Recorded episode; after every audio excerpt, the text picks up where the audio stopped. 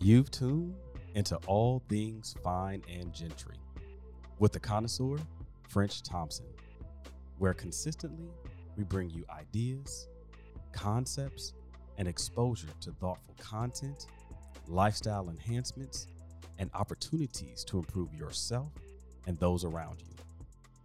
Thank you for tuning in and taking a listen to this week's episode. Welcome, welcome, welcome back to All Things Fine and Gentry. This is the connoisseur French Thompson, and I'm thankful that each and every one of you all decided to join me today in this conversation. Uh, if this is your first time joining uh, us, welcome to All Things Fine and Gentry. This is a place where we like to chat, like to glean some information, as the introduction said, and have some really cool conversations with some really cool people.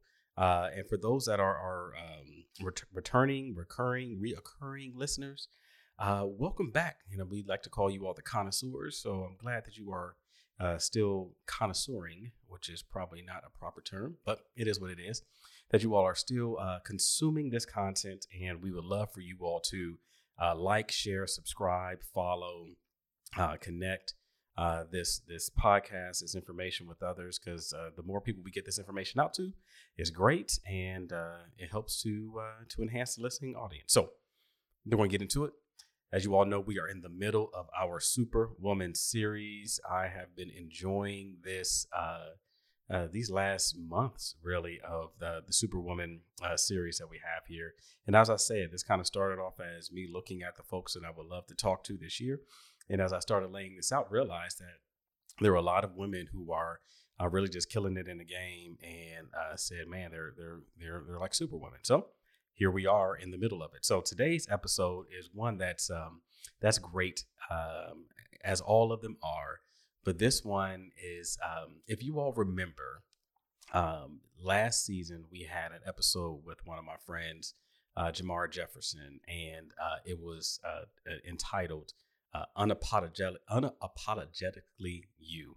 Uh, and how uh, Jamar is just essentially it's just him. Like there's no pretense, there's no uh, sugarcoating or any of those types of things. And it was a great conversation. Well, uh, if there were to be a second uh, installation of that same um, uh, uh, podcast or that same topic, it would be this one right here. Because my guest, from the moment that I met her, has been unapologetic about who she is and uh, her opinions and everything uh, that goes along uh, with that. And so, again, that's why she's a superwoman in my eyes. She's pretty awesome. So, uh, I'd like to thank to or thank what? It's not the end of it. I'd like to welcome to the podcast today, Marissa Blackshire. Welcome to All Things Fine and Gentry. Thank you so much. Thank you for having me, and thanks for that awesome introduction. I love talking to you generally, so this is going to be fun. this is going to be awesome. All right. So as we typically do for the, uh, for the podcast audience, we give our, our guests an opportunity to kind of introduce themselves and just you know high level. Where are you from? Where'd you go to school? Uh, what do you do now? And then we'll kind of just dig into to your story and uh, where this uh, where this this episode might end up. This is going to be awesome. So go ahead.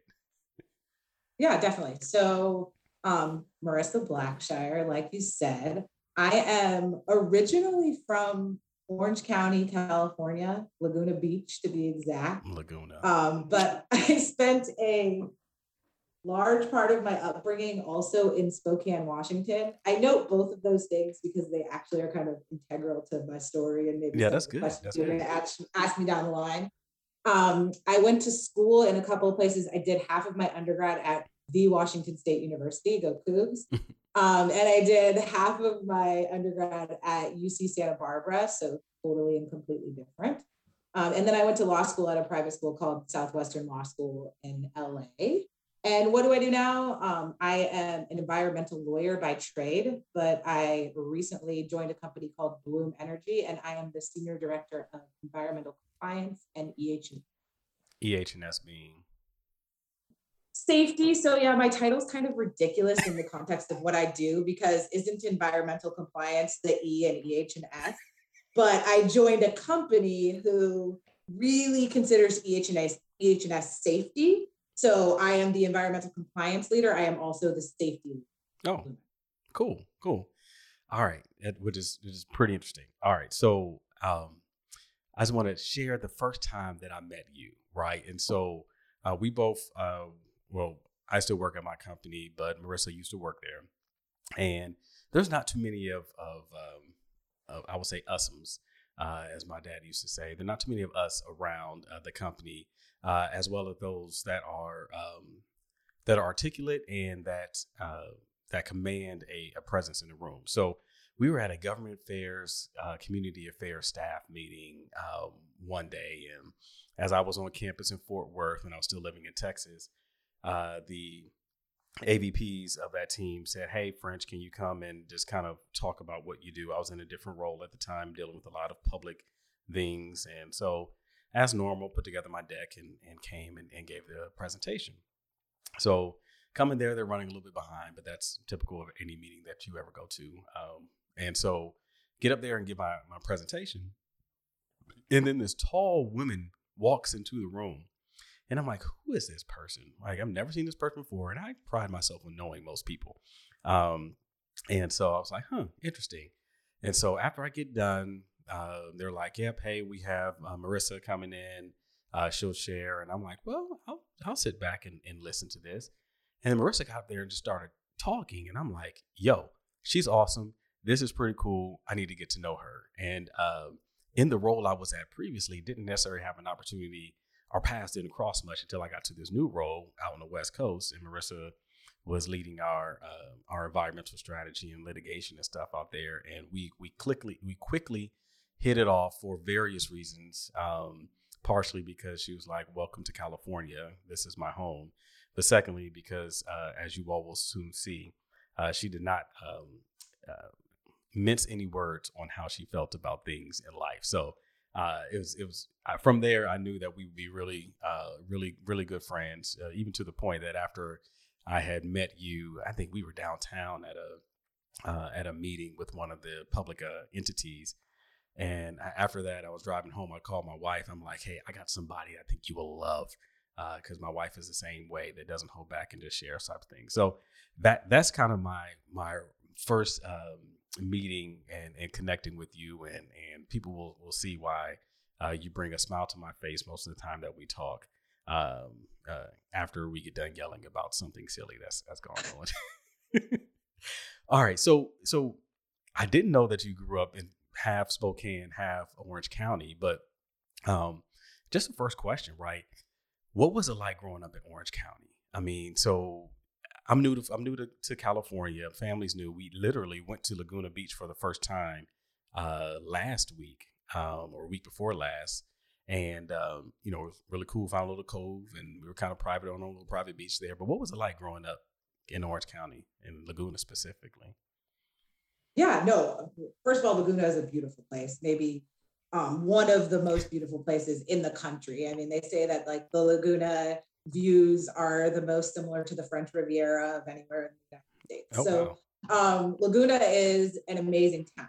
But I mean, something to be said about Laguna and really also Spokane, right? These places are predominantly white, mm, yeah. right? So I am a mixed kid. My dad is black, my mom is white. And I think, you know, most people generally speaking meet me and are like, okay, who is this light skinned chick? Right? right. But when I when I was growing up in Laguna, my dad and OJ were basically the only large black men in Laguna. Wow. Right. And because if you recall, Nicole's family yeah was was based in Laguna, right? So my dad and OJ were the big black dudes in Laguna. Um, and then when I grew up in Spokane, right, like, you know, even though I am the light skinned chick, like there's not a lot of black people around. And yeah. I don't know if any of you guys have read the book Caste yet, but you know, like I was the darkest thing. And so I was mm. very much treated like a Black person there as well. So I think that like my upbringing in those places very much sort of has a lot to do with who I became and why I'm passionate about the things I'm mm-hmm. passionate about. And maybe, you know, I have a blacker identity than one might think when they meet me, you know, when I'm when I'm an adult. Yeah. Um, and then the other thing I would say is like the reason why we lived in Laguna was because my dad's originally from Los Angeles, grew up in like the Jordan Downs projects. Um, and all of his family was in LA and he had gone to school at University of Hawaii and wanted to raise his family in like a different sort of situation than where he grew up, but he also wanted to be close enough so that every weekend we were in LA or Compton with family, right? So I wrote a paper about this in college about like the dichotomy that was like my, you know, year one through when we moved to Spokane, where it was like I spent my weeks in Laguna and I spent my weekends in Compton. Yeah. Right. And yeah. so that like very much informed my experience and sort of who I became. That is a very interesting um, dichotomy, as you put it, right? I don't want to say that Laguna and uh, and Compton are complete opposites, but Laguna and Compton are complete opposites, right? I mean, especially talking 20 plus years ago, right? Compton now, you got, you know, people jogging with dogs and Lululemon pants, right? In, in the middle of Compton and, and stuff like that. But like, wow. And so think think snowfall if you want to talk about Compton that. Right? so. so so so how was that? Did you find yourself needing to defend your uh personality your background your yourself in both places right? Like I, I, would feel that you would you would you kind of have to defend who you were in both laguna and compton which is crazy. No you hit the nail on the head. And it's funny because i have this conversation with a lot of like i have a the, my kids span in ages that are crazy right? So i raised a young woman who's 27 i have a 19 year old daughter and i have an 11 year old son. Mm-hmm and uh, you know like my 27 year old daughter i have conversations with a lot of her friends who let's say are darker skinned who have a certain assumption about the privilege that i've been able to avail myself to that they haven't mm. right they have certain assumptions about how i grew up and i must have had this charmed life and whatever whatever but because i grew up in these predominantly white spaces in the time that i grew up in them my experience is very much the same as what you just described, hmm. which is, you know, both sides are beating up on you, right? Like I'm not white enough, I'm not black enough. And so it's kind of like trying to fit in, hmm. right? And I, I would say that like that has a lot to do with like probably why I'm so frank, why I add humor to like most conversations, because like it gets to the point where like you start making fun of yourself to like find your way, that's right? Or making fun, fun of situations, right? So yeah. How did your parents um, help you navigate that? Or was it kind of i mean they had to have known uh, number one getting together and then having you uh, would be a challenge in itself. Um, what type of guide how did they guide you through that? Or was it kind of like sorry you know work it out. I mean, obviously your dad was still trying to give you this uh, you know you're going to know your people type of deal um, but but how was that um, how how did they aid and or not aid in that process yeah no i mean i, I would say like there are some things about my upbringing that ended up making it a little bit more difficult like my parents divorced mm-hmm. um, when i was like kindergarten first grade and then my mom ended up getting the job in washington that moved us there around fifth grade or whatever mm-hmm. and then it's like she's the single white mom with these three black kids and people have you know stereotypes about that. I mean fortunate for us like my mom was a boss and we could probably talk about that later which dictated that like you know we, we had a certain amount of privilege growing up and like you know we were very quickly able to sort of like when people attempted to think about stereotypes we were able to pretty quickly say oh actually no my mom manages this business and is the president of the Chamber of Commerce and wow. you know keep your stereotype yourself mm-hmm. kind of situation right? But I do think that like there's not a ton of guidance that your parents can give you in terms of how to navigate school and cliques and all the normal stuff that you go through absent the extra things that me and my brother and sister had on our had on our plate right? And i would say that like you know one of the things that helped all three of us is we're all really, really good athletes. My mom always had us involved in sports and things like that, which allows you to like assimilate into groups and like maybe like get, you know, Accepted certain, you know, yeah. ex- level of acceptance, etc. But I mean, kids have to figure it out themselves, right? I mean, that, they do. That, so that's interesting, right? So, um, as as I've known a lot of mixed uh, people, um, especially those that are mixed with black, it they I don't say that it defaults that to that you're black, but did you ever feel that um, that was the default that people put you in that box that you you you were just black, even though that you were mixed and all of that? Absolutely. Like, I mean, it, it's so funny to me that like I feel like now maybe in my professional life, when I talk about my experience as a black person, I think that there are people that can look at me kind of side eye, and I'm like, no, wait, you don't understand. Like the first time I got called the N word, I was like in the third grade. Wow. Right. So like nobody has been confused about whether I'm black or right. Like you can feign confusion now, right? And you can have, you know, whatever sort of thoughts you have about like she's not that black or you know her hair is this color or whatever but my experience is my experience and i can tell you that my experience is no one has ever been. Wow wow. That that's that that's cool. So i had i had on here um as part of my questions i was like that you're the coolest bougiest person i know right? Which is i mean it like i think you mean ratchet ratchet, ratchet. it like it's just like it's, it's so raw, so real, um, which is just so cool, right? Un- unapologetic. Where do you where do you feel that you found that or or came into your own in that, right? Was it through sports? Was it just because of this this uh, the this tightrope that you had to walk between lifestyles or, or family origin? I mean, kind of where do you feel that you found your personality and and grew into it? Okay, so first of all, like both of my parents are very cool, mm-hmm. right? They were always like the coolest parents. Like, you know, both my mom and my dad, like all of my friends idolized them. And even though my dad wasn't always around, like when he came to visit, he was like, you know, in the living room bumping the Dogg Pound when my friends came over and they're like, whoa, that's your dad? You know, like, you know, like so both of my parents have always like been cool and like sort of you know, younger than you would expect and like put me on the music I like, been into the music I liked when I was 16 when they were 40, you know, yeah. whatever. Like really, really cool people. I'd say like also my kids keep me super young. That's cool. Right. And like I go out of my way not to take my too myself too seriously. Right. And I also think I work on really, really, really esoteric stuff like air quality and you know esoteric stuff that most people think is nerdy. Right.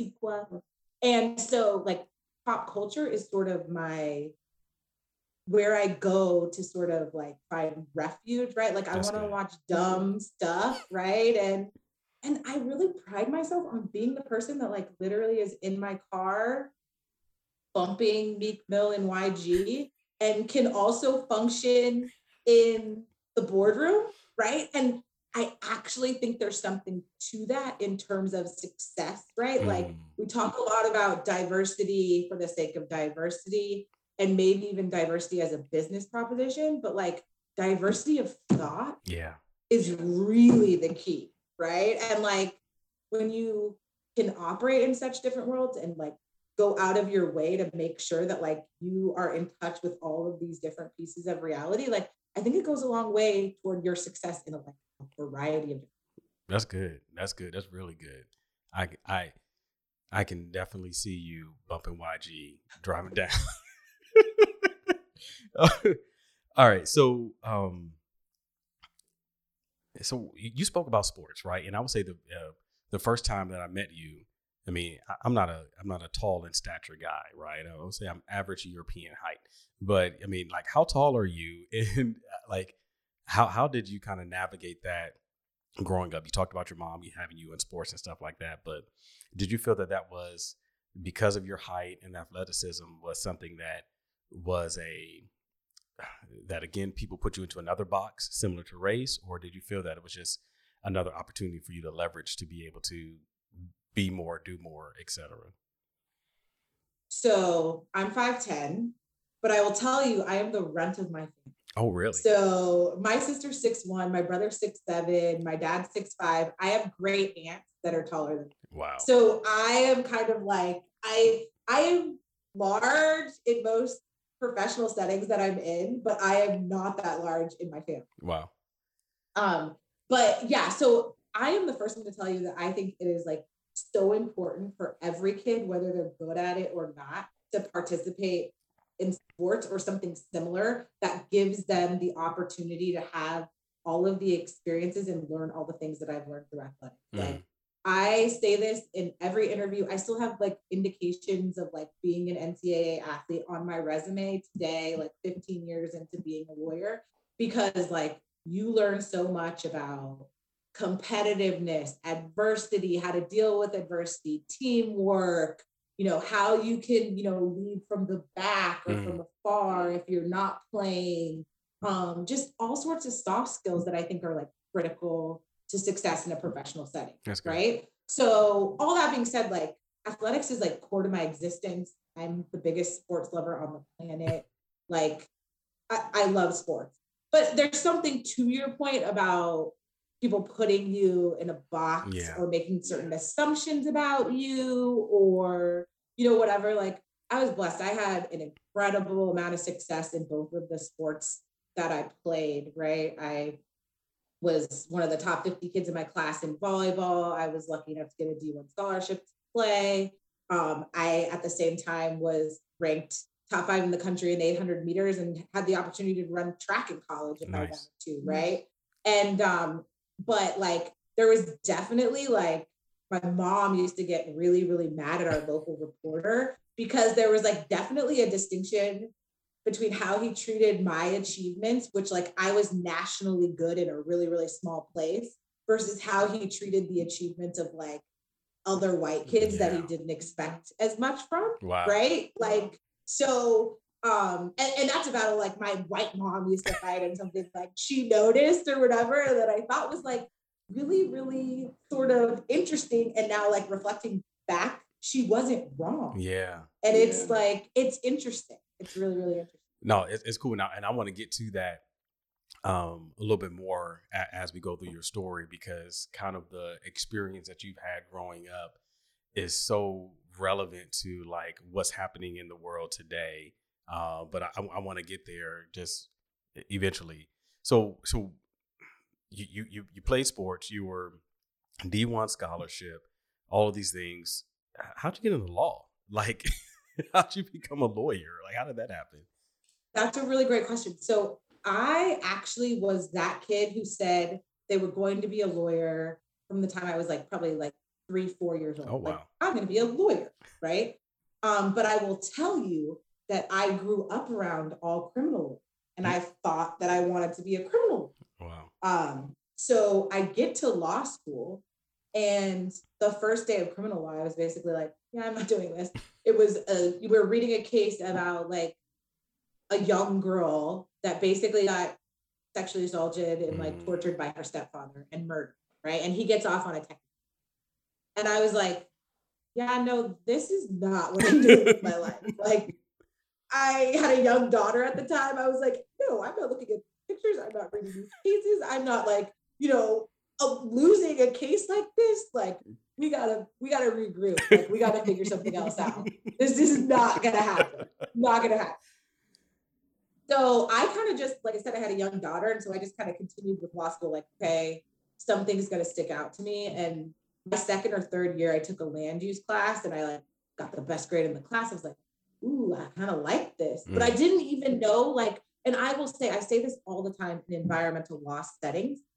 One of the biggest barriers to, to diversity in environmental law is people, even people that are relatively privileged, which I considered myself, don't understand that environmental law is actually like a career path, mm. right?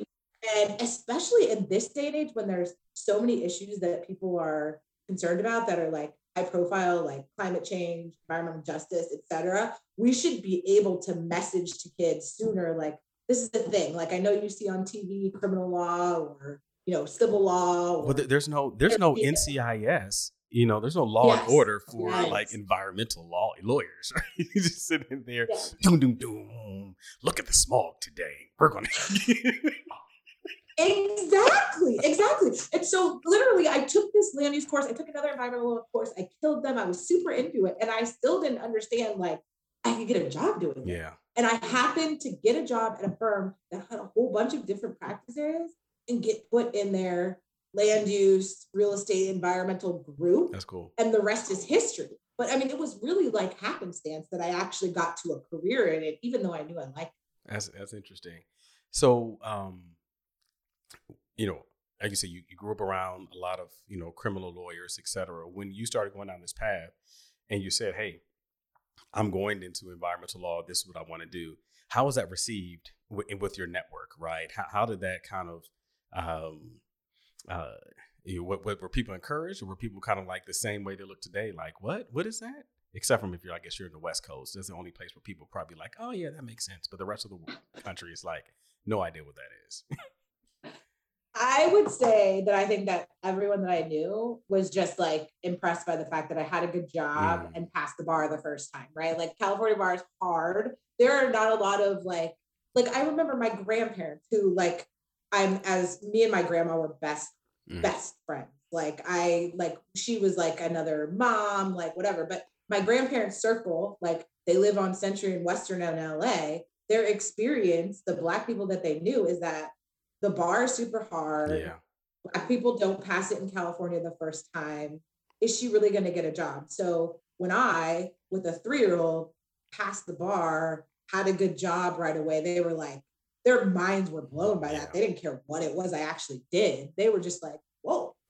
Like, you know. So so this is interesting. Um do you feel that there were low expectations um, of you, especially from a sports perspective, like, oh, well, she's just gonna play sports, uh, or or even just kind of the culturally uh, where where your family was from, or did you feel that you had a lot of support along the way that said, hey, go go do whatever you want to do, right? You you already said your mom was a boss, right? Um, but but do you feel that uh, like a boss in, in, multiple ways? Like literally, she was a, a, boss of people, but like she was, you know, mom was a boss.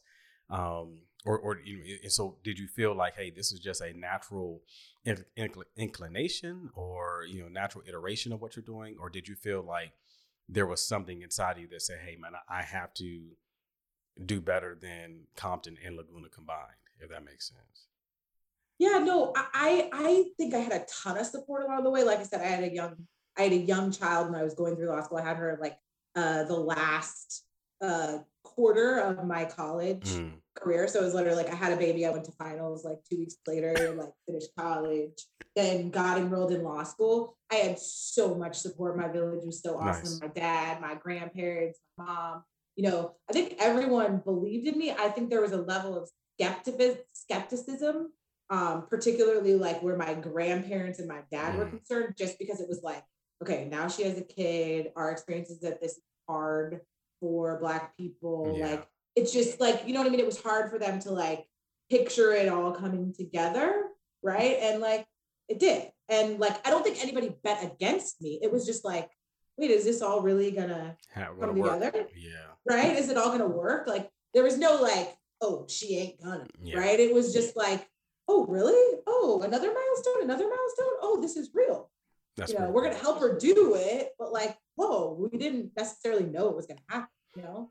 Did Did you have any any mentors uh, growing up, or even any women that you looked to, you know, beyond your mom, where you were like, hey, I, I know I can do it, or did you feel that you just kind of had this self, um, uh, uh, self fulfilling you know prophecy or or it's kind of a bad way of putting it but essentially this this inner drive to say hey this i'm just going to do it just because this is who i am like what, what kind of helped you along the way to become kind of who you are yeah no i mean i think um, some of the major influences in terms of the law and like just me staying true to my path in the law my dad had a best friend karen nobumoto who past president of the California Bar wow. Association.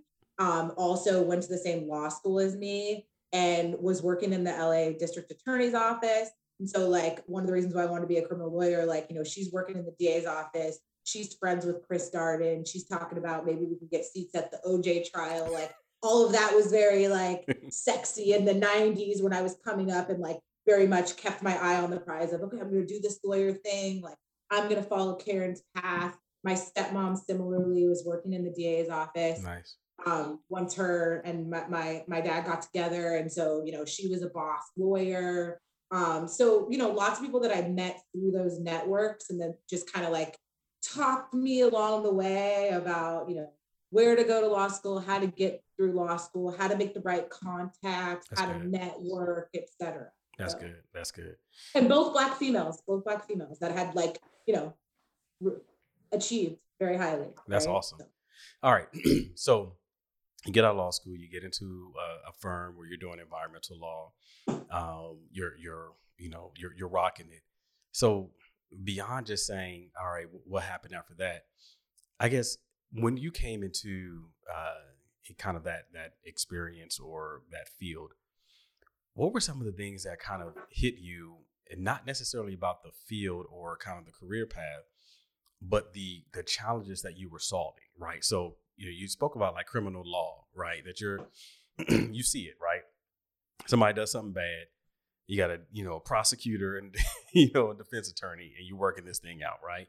But like you said, environmental law is somewhat kind of like esoteric, right? It's just kind of this amorphous thing that people kind of hear about or stop somebody from building a Chick-fil-A, right? Something like that. And so kind of what were what were the things that you just kind of looked in there and said, even, even the same way, somebody like this is effed up. Like this is just ridiculous. Like what what what what what was that for you when you kind of got into it and started dealing with this world? Yeah, no, definitely. I mean, I think um, along the way, I came to realize as a person that has really always worked on the industry side, mm. right? That I had the ability to affect change in a fashion that I think is maybe more powerful than someone who's working at an ENGO mm. or, you know, in, in public interest. Right. Where what I'm doing is concerned. And all of the work is good. Like, right? We need everybody working on all sides of issues. But what has become readily apparent to me is once you get really good at this, right? And you are able to speak eloquently to people all the way up to the C suite about why they need to do certain things and how it's not only going to impact their ability to get the thing they need to get done, but also it's going to impact their bottom line. That's good.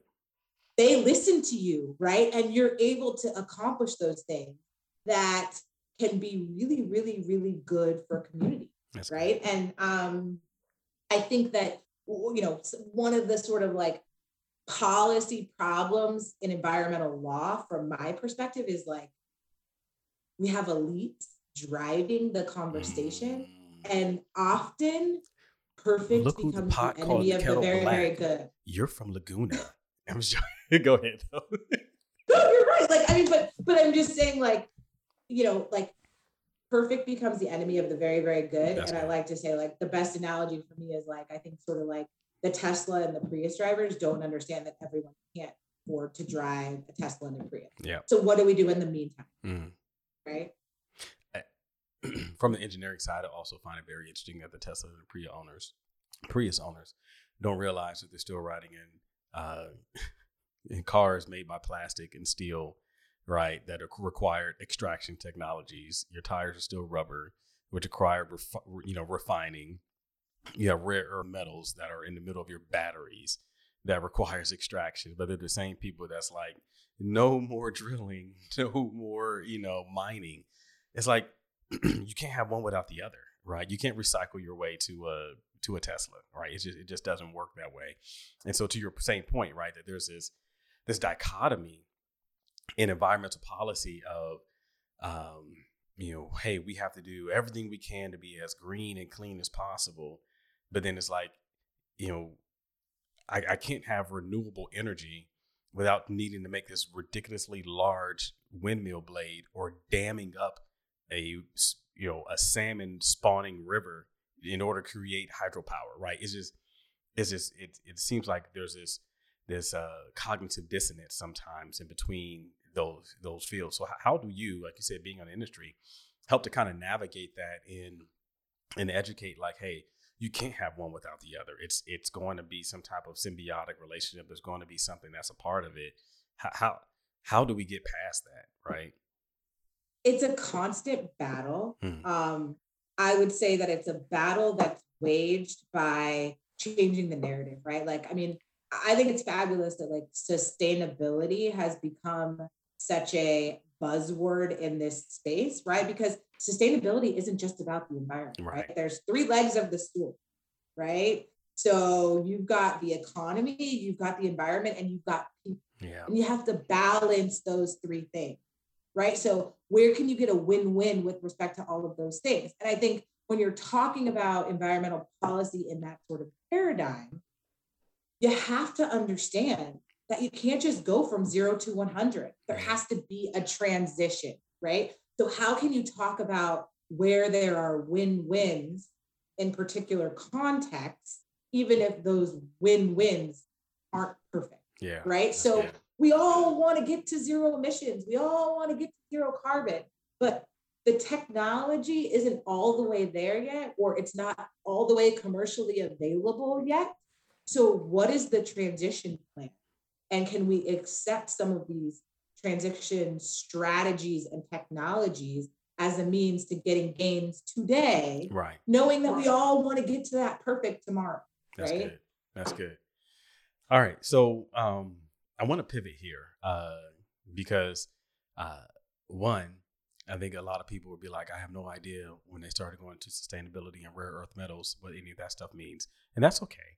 Um actually I'm not going to belittle the listening audience. You guys are connoisseurs of all things fine and gentry. Therefore, you know about all of these uh, esoteric topics, etc. But we're, we're we're still talking about superwomen here, and so you know, one of the things that I, I had put in here is that you've never been shy about your your thoughts and opinions, right?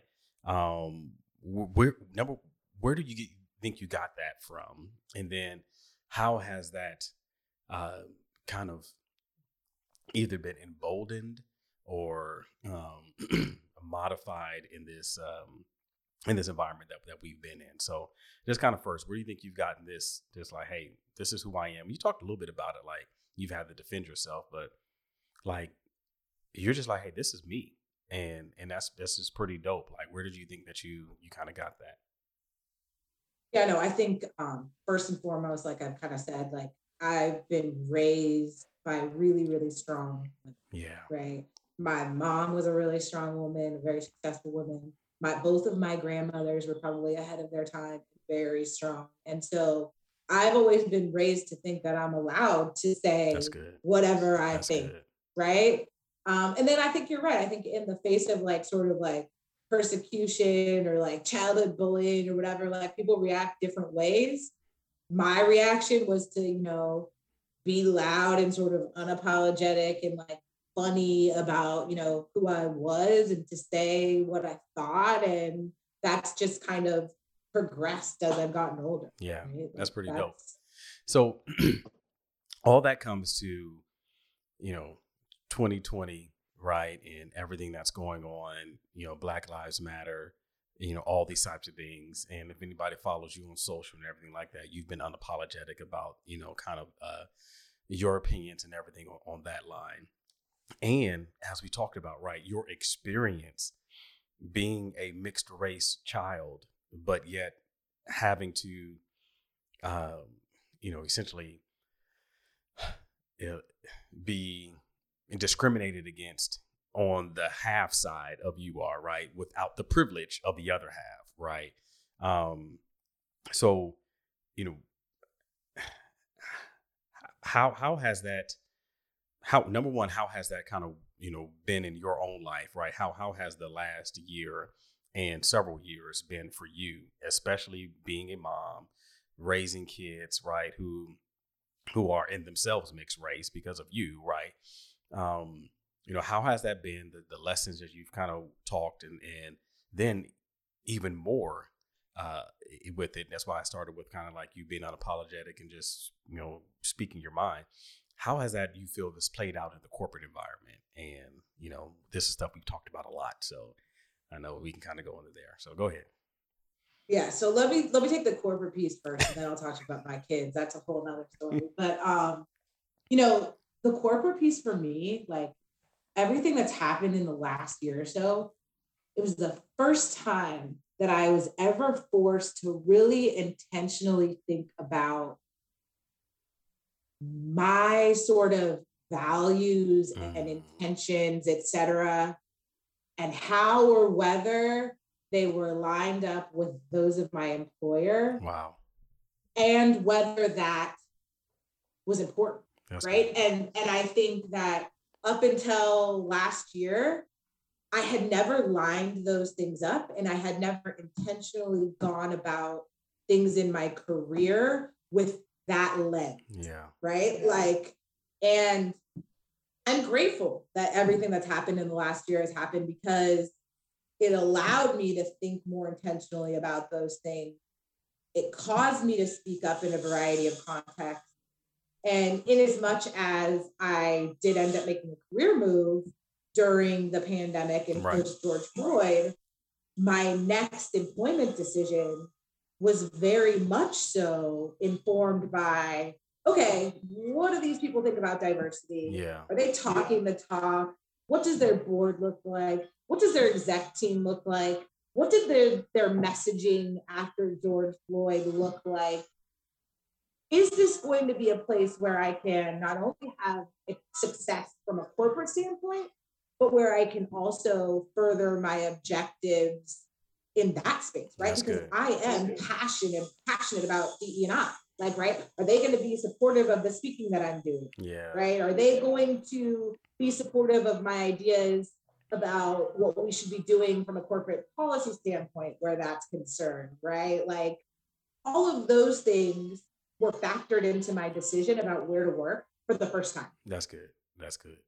I, I will tell you for me, that has been very interesting for me as well to be able to um, really start to address in my own life my personal beliefs and value system and put that up against what is happening um, uh, at my corporation and figuring out right one you know do i want to be here do i even want to stay here with a company that may not feel the same way i feel or may not even acknowledge right i think that's a lot what a lot of people have been kind of in this mindset now is like at least acknowledge this existence at least um, accept it, be a part of it. But I think that that that has been been very interesting, um, and and for people to feel comfortable speaking their mind and not feeling some type of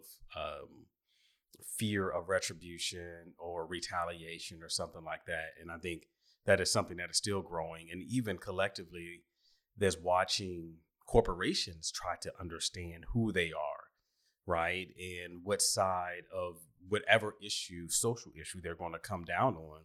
Whereas a lot of times most corporations have been able to avoid it just in general, right? But you know, that's just just kind of a part of it. So it's, it's, it's been very interesting. So how has it been, you know, raising your kids in this environment, right? My kids are still fairly young. They're four and seven.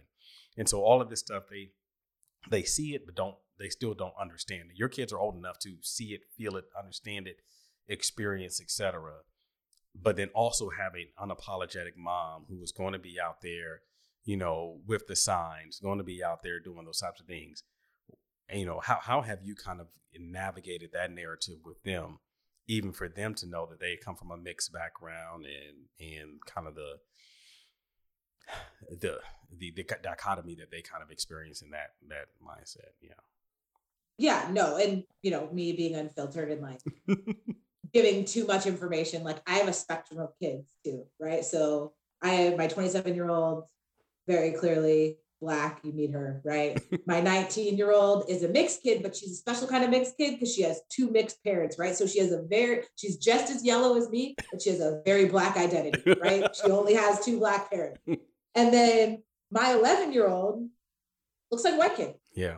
You know, like he looks like a straight up white kid. Like no one's ever gonna know that my 11 year old is black. Yeah. At the same time, the kid is raised in View Park, has all black friends, mm. has two black mm. sisters, and is very cognizant of and aware of his blackness and very sensitive to issues that impact the black community, Mm. right? And so um, you know, like all of my kids have been passionate about being out and protesting, and we've been out together, and and that's been fabulous. Um, it was so funny because when I was watching, I think my youngest is the, the most difficult one to deal with, and the one that I have to be most sensitive about because um, you know, I, I give the example of, you know, I don't know how many of your listeners listen to the Meghan Markle, Prince Harry um, interview, right? And so there was that whole conversation about the royal family being concerned about how dark this kid yeah. yeah. right? And you're, I'm sitting there with my personal life experience going, that's crazy. Like, have they seen the mama? And the has red hair, right? Right? And I have my kid that I, you know, I told you, he looks like white kid. No one's ever gonna know he's black, right?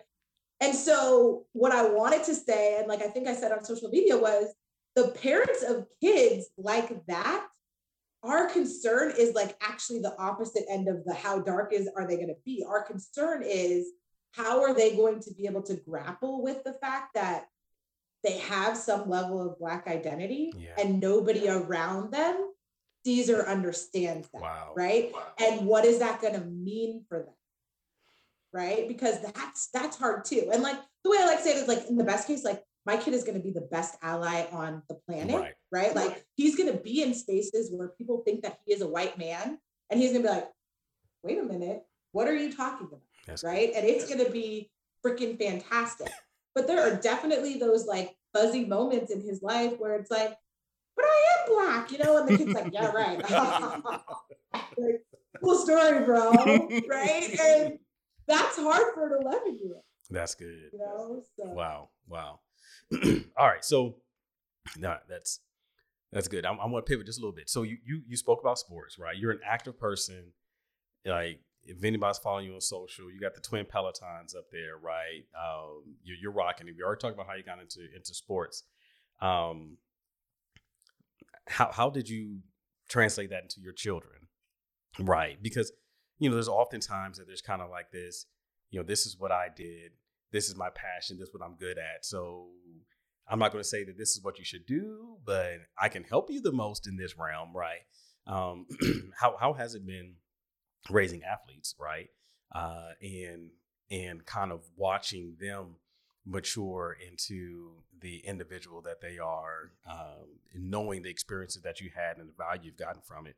How has that been? And uh, and just just holistically, right? I'm just just curious about the different facets that are in your in your sphere, right? And, and so go ahead. yeah. So, like I told you, I'm passionate about um, I'm also, I also have always believed that my kids should at least have some involvement in sports to get the life lessons. And then if they're good at it, they continue. If they're not, if they don't want to do it, Right. forget about it, right? But so far, my first two have been really, really good at sports. And so they've done it at a high level. You know, my It's- oldest kid is That's what I was about to say. Cause she, she, she trying to be real humble here, but she, they're really, really good at sports. Come on, let's drop this. Let's drop some superwoman stats here. Go ahead. Let's, let's go ahead. so my my oldest kid, you know, like played at Cal in the Pac-12, was Pac-12 Player of the Year her senior year, and is currently, you know, playing in the WNBA and plays overseas professionally. Um, my second kid just finished her freshman year at Gonzaga, um, so she's playing Division One basketball at a top 25 team as well.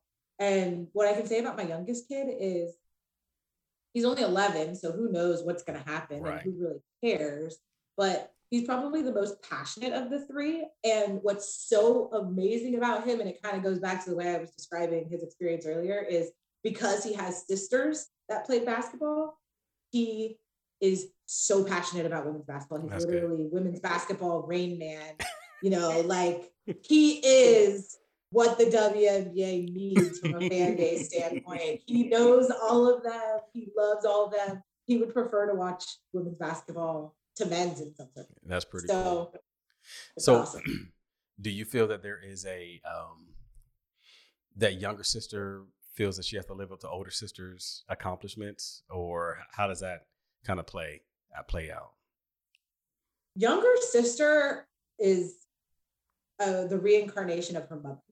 so she does her own thing unapologetically and beats her own drummer. She got into basketball because when we're taking Rashonda to her high school practices, that club was building a youth program. They said, "Oh, there's a tall, lanky kid. Like, why doesn't she join the Why don't you the play basketball? Right? Why don't you play basketball?" And and so she got into it. But my big kid's a post player. My second kid is a skinny, giant, all arms and legs guard. so you know, she it's it's funny like when they play each other, like it's super competitive and like Michaela's like, I'm gonna beat her, even though she's not gonna beat her. She's a pro, right. pro, right? Um, but I mean, she, I don't think that her goal in anything is to be like Rashonda. It's to be Michaela Williams, That's good. unapologetically how Michaela Williams. That's good. That's good. All right. Well, no, this has been great, and I hope that you all have have enjoyed this this uh, wide ranging discussion um, on all types of things, and I hope you all see why I feel that she's a superwoman. Man, there's just so many different pieces. My last question, and I'm there's one I'm always curious about is like what's what's next, right? And, and the way that I kind of view you, and I explain to my wife and everything like that, like you're you're like Rolling Stone that that you know gathers no moss. You know what I mean? Like nothing's going to hold you down. Nothing's going to kind of be like, oh, you know, you're you're making uh because you're in the Bay Area, you're making like sourdough bread or something like that with an apron on, right? So that that's that's not going to happen. So what's what's next? Where do you see yourself, you know, flying to next when you put on your cape? So I don't know if any of your listeners have read the book Unapologetically Ambitious, Mm-mm. but it is an amazing book for anybody that's operating in corporate America. I will say that it like has given me the courage to like be a little bit more direct about what I want to do. That's good. Right? Like I um, you know, I am a senior director, a senior leader in a company. Um, I don't see myself for the rest of my career being at the stature that I'm in today Yeah. right? And so what I do next can look a lot of different ways. Yeah. It can be growth at this company, or it's going to be on to the next one because I know the value that I bring to the table, and I'm going to get to where I want to That's be, good. right? And so um, that's kind of you know, there's room to move. It could it could be different things, but one thing I do know is that I go into every situation knowing the value that I bring, and as long as I continue to bring it, then I'm going to expect you know my leadership to recognize that and reward me accordingly. That's awesome. And that's how Superwoman lays down the law. You know, I'm bringing it. It was brought. Y'all better bring it back. so thank you so much for joining me today. This was awesome. Yes, thank you for having me. This idea is awesome. The fact that you're doing the Superwoman series is awesome. Keep up the great. Oh, I appreciate it. I appreciate it. So if anybody wants to know how they can get in touch with you, maybe there's a listener that's like, hey, I love environmental law, right? Or somebody that's mixed, that's had similar experiences or is trying to navigate this, or just in general, just wants to get in touch. How does a person uh, get in touch with you if you desire to share? So you can email me at Marissa, one R, one S dot Blackshire, B L A C K S H I R E at gmail.com. I am the queen of responding to anybody that reaches out to me. so if you fire away, like you will get a response. That's awesome. We'll make sure we put her email in the show notes as well. We hope that you all enjoyed this episode and the continuation of the Superwoman series. So much more. We're, we're going to have Marissa on probably uh, often. Just it'll be like the uh, random thoughts with Marissa, just on hey, this happened in the world. What do you think? And she she was she was actually I'm proud of you. You were calm today. You didn't curse. You you did you did you did a good job. I'm so proud Yeah, because French knows that sometimes my mouth can get a little out of control. so we hope that you all enjoyed it. Please like, and share, uh, subscribe, tag us on social. We will repost. There's so many good things happening. Hope that you all enjoyed this episode. Uh, other than that, thank you all again for tuning in, and we will see you after a while.